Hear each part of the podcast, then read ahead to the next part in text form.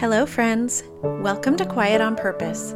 I'm Heather Lieurance, and you're listening to episode number 16. This podcast is all about learning to sit quietly in the presence of God and our own soul. We're here to gently pursue the practice of listening to God, to what He might want to reveal to us about our souls, and the invitation He might be extending to us in light of what we see. We want to lean in listen closely, and respond to his invitation, trusting the one who loves us to also take gentle care of us as we give up old ways of doing things in order to follow his way instead. My hope is that these few minutes together each week might be a sweet time of pause in our often hurried and noisy lives. Today, we're going to spend some time looking at what we might call a spiritual practice. But first, I'd like to share again from my own personal experience. In the introductory episode, I shared that until just a few years ago, I had never learned how to quiet my heart and mind and listen to God. Honestly, I'd never even considered that it was an integral part of life with God. My understanding of the spiritual life could really be summed up in what I would call moralism. I thought there were certain tasks that a Christ follower ought to do, and that simply by checking these tasks off my daily to do list, the transformation process would happen. So for years, I got up early to read my Bible and pray. I went to church weekly and took notes. I did these things, one might say, religiously. I wanted to be a good Christian. And I spent a lot of time and energy trying to build a life that would convince God, myself, and others that I was. In retrospect, I can see that all along I was trying to impress God with how good I was, rather than offer Him my heart. I did not know how to prayerfully enter into His presence, how to acknowledge before Him what was in my heart and invite Him to speak into that. The essence of my prayer life was more like reciting a Christmas wish list to Santa. In their book, Beloved Dust, Jamin Goggin and Kyle Strobel describe a very different kind of prayer, that which was modeled by Jesus. They say, For Jesus, to pray was to live, to pray was to be human. Prayer was pervasively attached to every aspect of human life. Prayer was a place for raw, uncut, and real engagement with the Father. I believe the first, most important spiritual practice we must learn is how to be honest in prayer with God. For some of us, in order to do that, we first have to learn how to be honest with ourselves. This might be shocking to you, but when my life got turned upside down and then began by God's grace to right itself again, I discovered with the help of a counselor that I literally had no vocabulary for describing my emotions. If this was true, how could I possibly bring my heart into the presence of God and then invite Him to speak into it? I didn't even know myself not at a heart level. I had to begin at the very beginning, which for me included using an incredibly helpful chart of emotion words. Across the top are listed seven basic emotions. Professional opinion seems to vary somewhat, but most agree that there are five to seven basic emotions. For the purposes of the chart I use, those seven words are mad, glad, sad, afraid, confused, ashamed, and lonely. And below each word in column form is a list of feeling words that may more accurately describe that feeling, ranging from a little to a lot. For example, under confused, the word curious is at the top, meaning a little confused. And dumbfounded is at the bottom, meaning very confused, with a whole list of words in between, I love this chart. It still helps me today when I struggle to identify my emotions. I've provided a couple of links to some similar charts in today's show notes in case you might benefit from that as well. So, one of the very first spiritual practices I employed, and which I'm sharing with you today, is a very simple practice I call my truth prayer journal. I'm going to try to explain the steps to you first, and then we'll walk through it in streamlined form just to help you experience it a little bit. I'll also include the steps in today's show notes so you can refer back to them later when you have more time. So, first off, with my journal in my lap and my chart of feeling words beside me, I begin by writing my truth at the top of the page. I then proceed to write about the way I'm feeling regarding my current life circumstances. For me, it's easiest to write in prose using full sentences, but someone else might use bullet points. There's no wrong way to do it.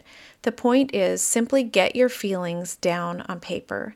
This might take just a few lines in a journal notebook or several typewritten sheets, depending on the day and the intensity of your feelings and also just personality. Again, there's no wrong way. Once your feelings are identified and recorded so that you can see them in front of you, it's time to practice some silence.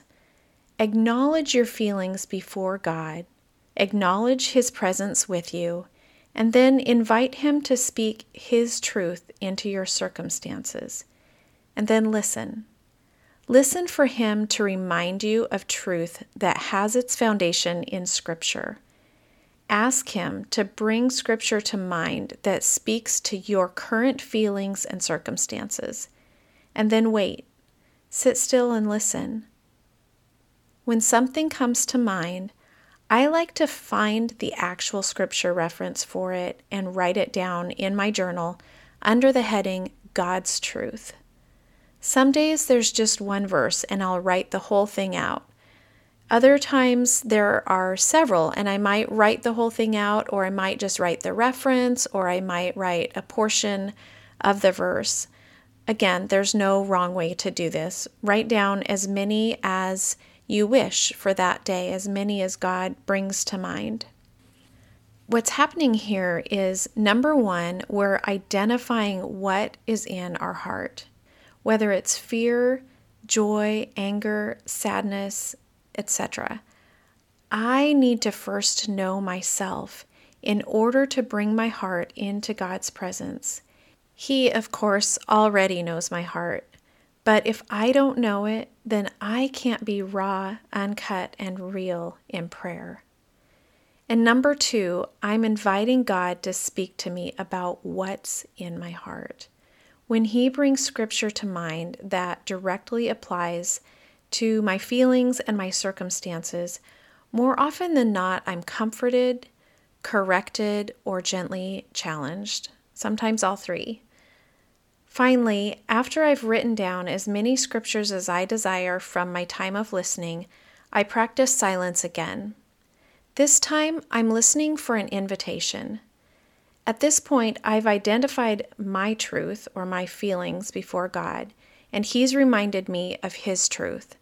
And now I have to pause and consider how His truth speaks to or addresses where I am today.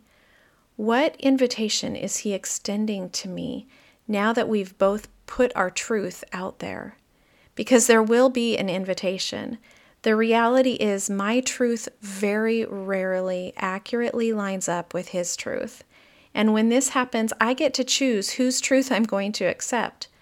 So, the final step and the final entry in my journal is my response. How will I choose to respond to God's truth when it confronts and corrects me? Very often, my response is a prayer of surrender, a prayer of confession, but also a prayer of gratitude. When I bring my heart before Him honestly, real, raw, and uncut, He has never shamed or accused me. Instead, he always gently reminds me of who he is what His character is like, and then lovingly invites me to trust Him and to walk humbly forward with Him. Okay, so now that you have an idea of what it looks like, let's put it into practice. You won't necessarily need a journal with you for our purposes today. So, first, just pause for a moment. Make sure your body is comfortable. Take a deep breath. Become aware of God's loving presence with you right now. Now, in that quiet space, which of these seven basic feeling words best reflects the current state of your heart? Are you mad? Sad? Glad? Afraid? Confused? Ashamed? Lonely?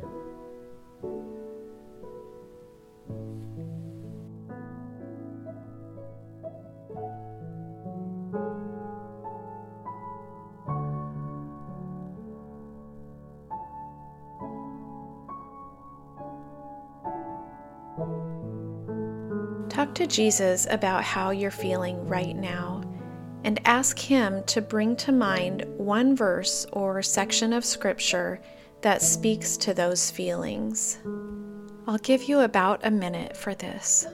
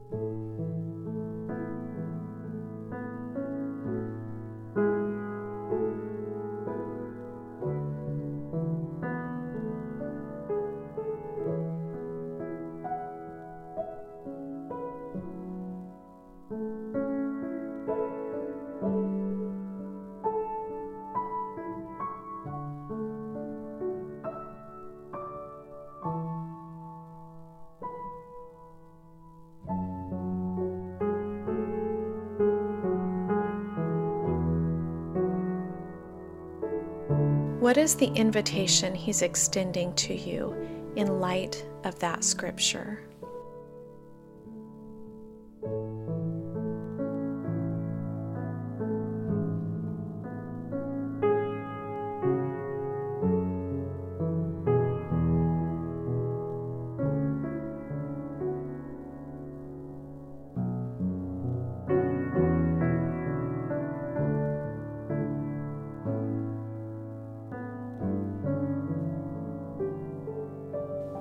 Is your response?